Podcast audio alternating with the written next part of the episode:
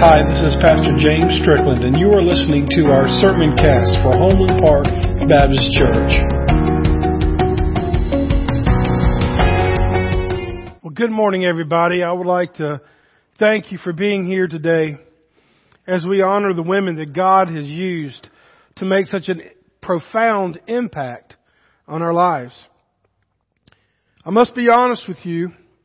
This day and Father's Day are incredibly difficult for me to prepare for. In recent days, as I have gotten older and walked alongside so many people, I have learned that Mother's Day and Father's Day can be, as best described, messy. What I mean by that is everyone does not grow up having the same experiences. Many of you here today, you have fond memories of your mother. Or you're lucky enough to be sitting with them today. Or have the ability to meet them later for lunch. Or maybe even just the privilege of being able to give them a phone call. Some of you here today may not have all fond memories of some of the women that have come into your life. Even worse, you may be distraught with what you have done in the past or things that have happened.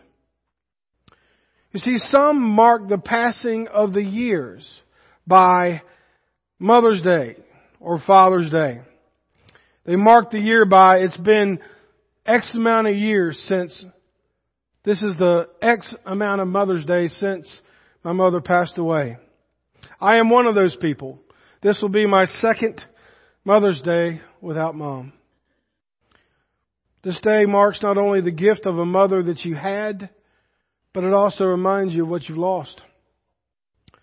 Some women were not given the opportunity to have children either by their choice or it was out of their control. They had the hope of having children for a lifetime until they hear the final no. It's not going to happen. It takes a lot for many women to come to terms with the fact that having children was not in God's plan. Other women may remember a miscarriage that tore their world apart. Some women may live with a nagging question of what would that child have been if I hadn't made the choice to abort it. I promise I'm not trying to make this a heavy Mother's Day service. But I do want to let you know of all the considerations that were going through my mind and heart as I was preparing this message and God was giving it to me in a world that deems motherhood as the pinnacle of what it means to be a woman.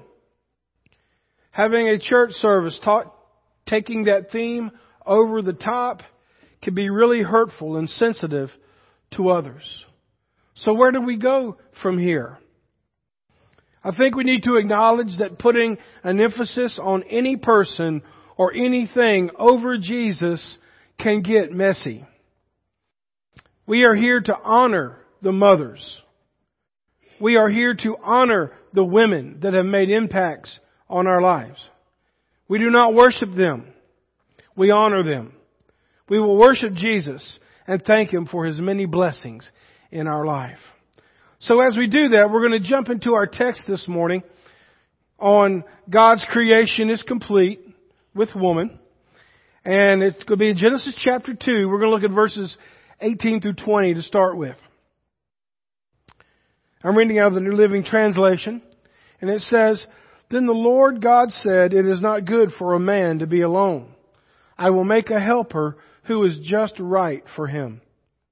So the Lord God formed from the ground all the wild animals and all the birds of the sky.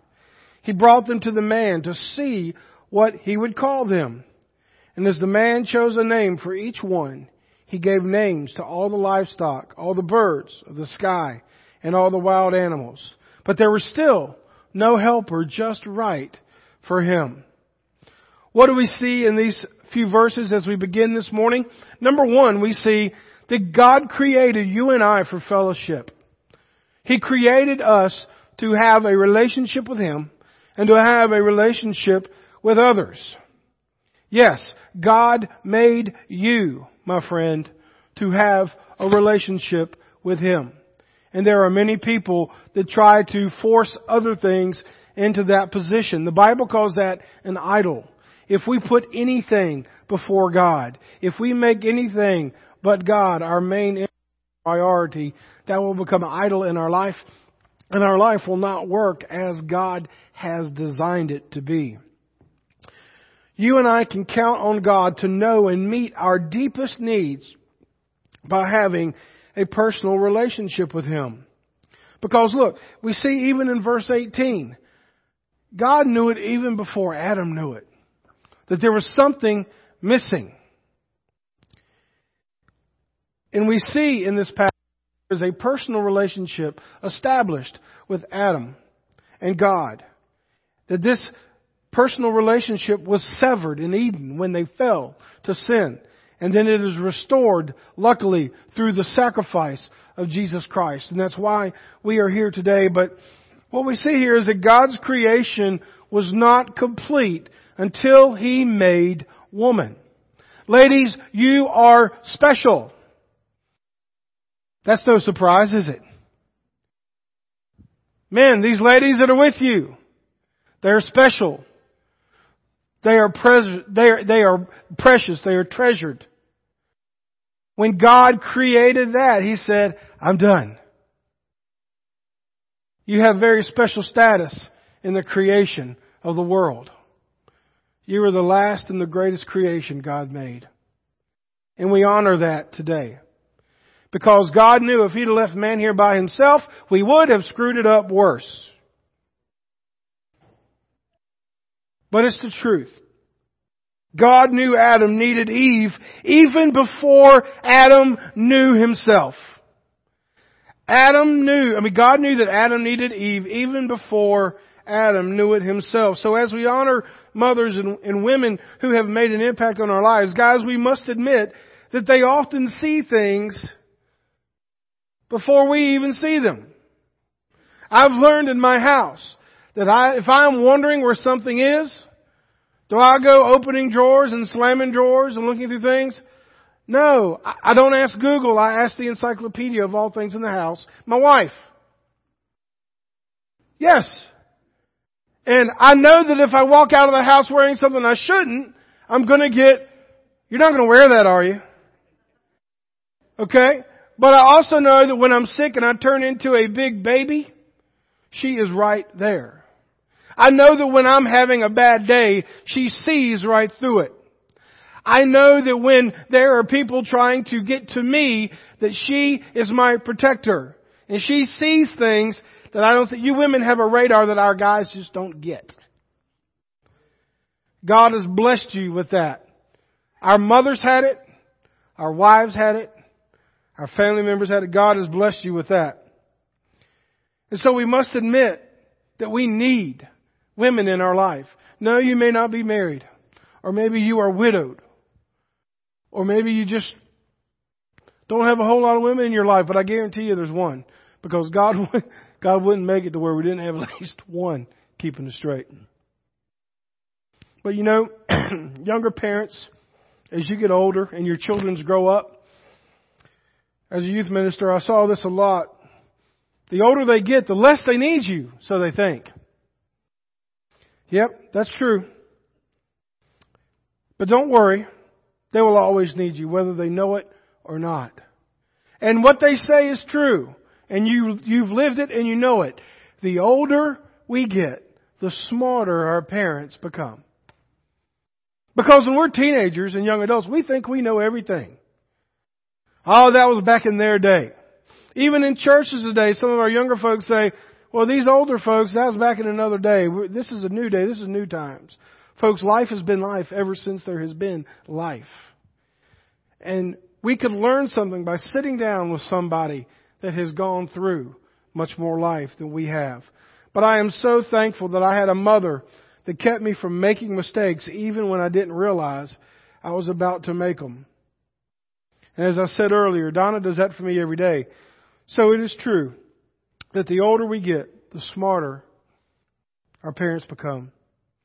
And the next thing we see here, excuse me, is that woman was worth the wait. If you go back and you look at that, it says that God saw that it was not good for the man to be alone, and then there's some time that passes.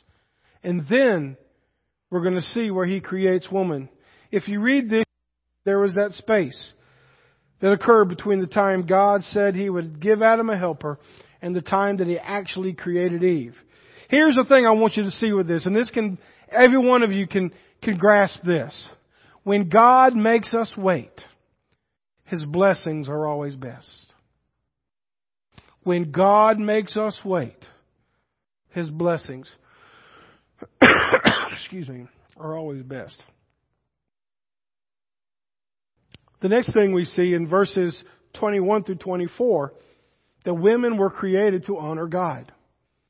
Actually, everything was created to honor God, but for the purpose of today, women, you were created to honor God. It says, So the Lord caused the man to fall into a deep sleep. And while the man slept, the Lord took one of the man's ribs and closed up the opening. Then the Lord God made a woman from the rib, and he brought her to the man. You know, I say this in weddings a lot, and it's the truth. There's a, there's a purpose because God, He could have created her from dust, just like He did Adam, but no, He created her from Adam, from the side, to be by His side. He didn't create her to lord over Him, but He also didn't create her to be under His feet, but to be right by His side. That's the way God created her. In verse 23 he says, At last the man exclaimed, This one is bone of my bone and flesh of my flesh. She will be called woman because she was taken from man. This explains why a man leaves his father and mother and is joined to his wife, and the two are united in one. Folks, God's creative work was not complete until He made woman. By doing this, He showed that He had a plan and a purpose and a partnership. God had a job for Eve just as well as Adam. I'll be the first to tell you that if you're not married, it doesn't mean that you don't have a purpose. If you have been divorced, it doesn't mean you lost your purpose when you got divorced. If you've never been married, it doesn't mean that you are less than. But God created you to help others. He gave you that internal desire, whether it be working at home as a stay-at-home mom, or working in the workplace, or being retired, or doing it all the above. You have a purpose in this life, and it is to help other people. The problem is God created a partnership, however, too many men are happy to let women do all the work for the family and the church and life. Men, let me tell you something. God did not create women to be our nanny, to be our cleanup, to be our punching bag, to be our excuse. He created woman to be our helper. He created woman to help us accomplish all that He has for us because He knows that we cannot do it on our own. I can't imagine what churches shape, what shape churches would be in if we did not have women leading the way. Because the men are perfectly happy to sit back and let them lead. It's not biblical. Men, we need to step up. Yes, they will help. And yes, they will do. But they flourish when men are side by side helping them. Men and women, whatever you do, do it for the glory of God. Let me show you this verse. 1 Corinthians 10, 31. Excuse me. So whether you eat or drink or whatever you do, do it all for the glory of God. Everything that you do. For example, these mom duties that you've had or currently in the middle of. It is said that you will have by your baby's second birthday, you will have changed 7,300 diapers. If you have more than one kid, multiply it. The diaper changing speed, this is probably no surprise to you that have children. Moms take two minutes and five seconds to change a diaper. That adds up to three 40 hour work weeks each year. And by the way, it takes a dad a minute and 36 seconds. I think he just kind of slaps it on there. Talking about getting your attention. A preschooler, the mom spends about 2.7 hours a day on primary care for that preschooler, while the man about an hour and a half.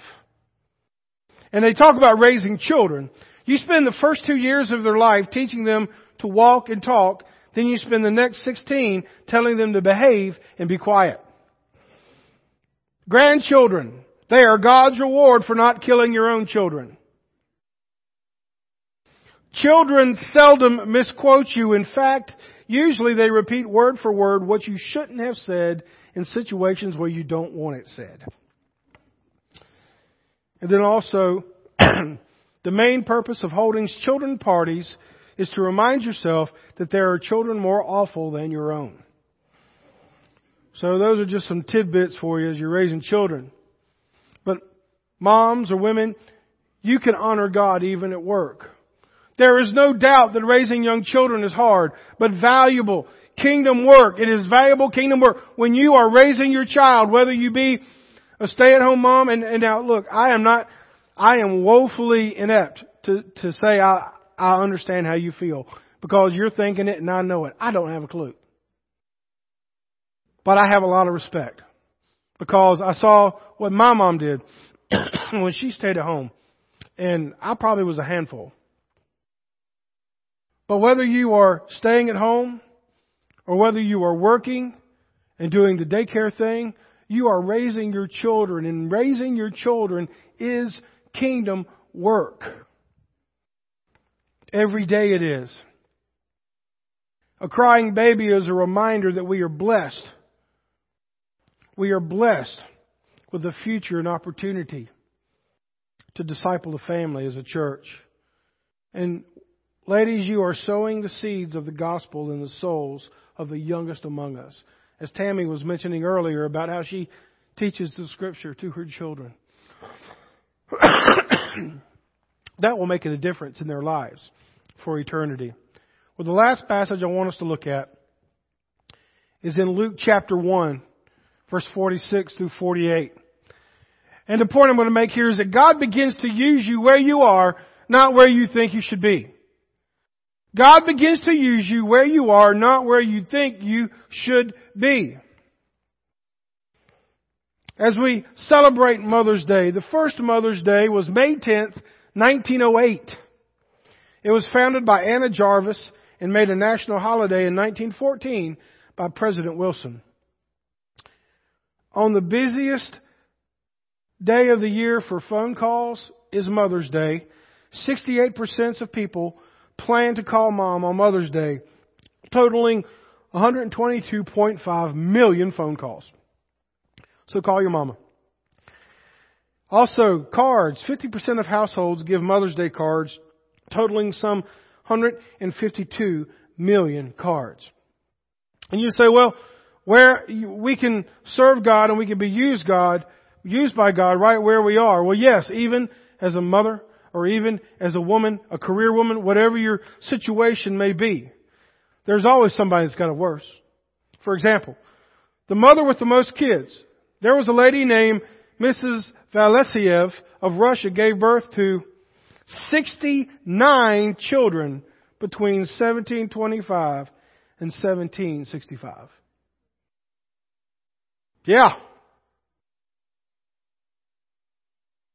The oldest mother, how, how old do you think the oldest mother is?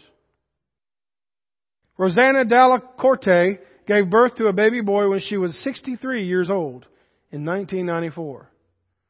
Wow. I can see that now going out on maternity leave two years before you retire. I think the boss will probably look into that. The heaviest newborn Signora Carmelina Fedele gave birth to a 22.8 ounce boy in Italy in 1955. The women are just going, oh! Again, I can't say I know how it feels, but I can only imagine. While we may never see any feats like that, or any experience things like that in our lifetime, we can know this one fact. God begins to use you where you are, not where you think you should be. That goes for us as men too. Wherever we are, you don't have to clean yourself up to get used by God. You just have to be available, no matter what your age is. The most famous, famous woman and mother of all time would be Mary. She was a teenage girl who was engaged to be married when suddenly God calls her to be the mother of Jesus. Her life was planned out in her mind to get married. She was going to start a family. She was going to live. She was going to raise a family. And then she was going to die. Many would have written her off, but God had other plans. Ladies, do not believe that you have nothing to offer to God. Don't believe that because your schedule is so tight that God can't use you. Men, don't believe that you have nothing to give to God. because the truth is this. When we don't have anything to give to God, we will be in the ground. Because as long as we have pulse, we have purpose. Before the very creation of Eve in the garden, God purposed women to have the skills and traits to nurture the divine Son of God. You, you get that, women, right? Whether you've had children or not, you have been equipped to nurture so much so that God created you to have the skills to nurture His own Son. There was no, Mary didn't have super spiritual powers. God didn't give her extra doses of, of super care. Baby Jesus cried a lot. Baby Jesus had to have his diapers changed. Baby Jesus had to be taught how to grow up and to be a man. And God equipped her to do every one of those things. And God has equipped you to do the same. I have talked with many new parents that are overjoyed at the arrival of their new baby, but also a little overwhelmed, right? the first one, everything is, you know, you're measuring everything and you're making sure everything is sanitized and you got everything just right. And by the second one and the third one, you're just slinging them around and, you know, they'll be all right.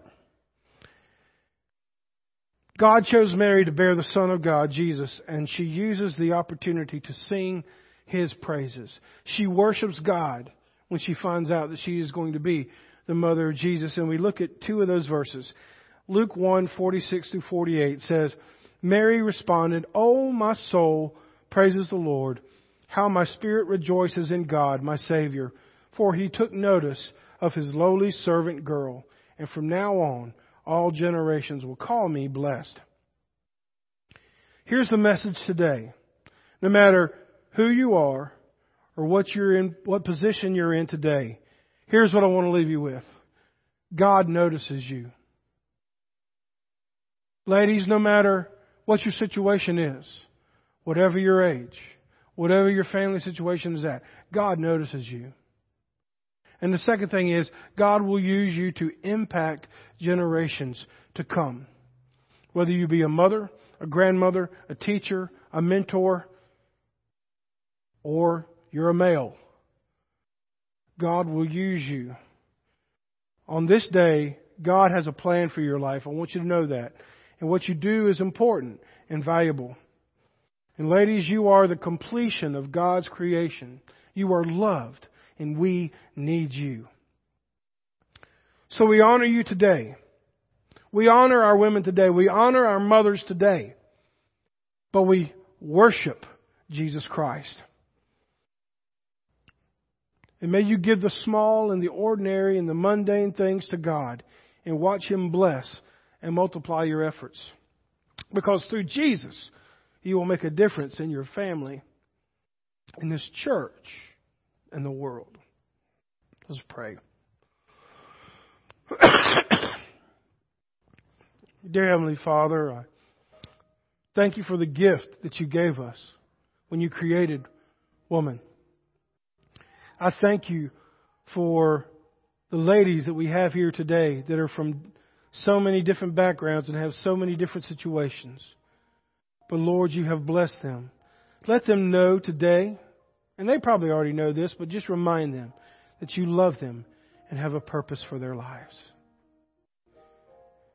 And I'll just give an invitation this morning that if someone wants to, to come forward and maybe kneel at the altar and pray, or there may be someone here today that realizes for the first time their special status as your greatest creation. And they want to accept you as Jesus Christ to forgive them of their sins so they can become all that you created them to be. May they come forward. We'll pray with them and teach them how to have a relationship with you.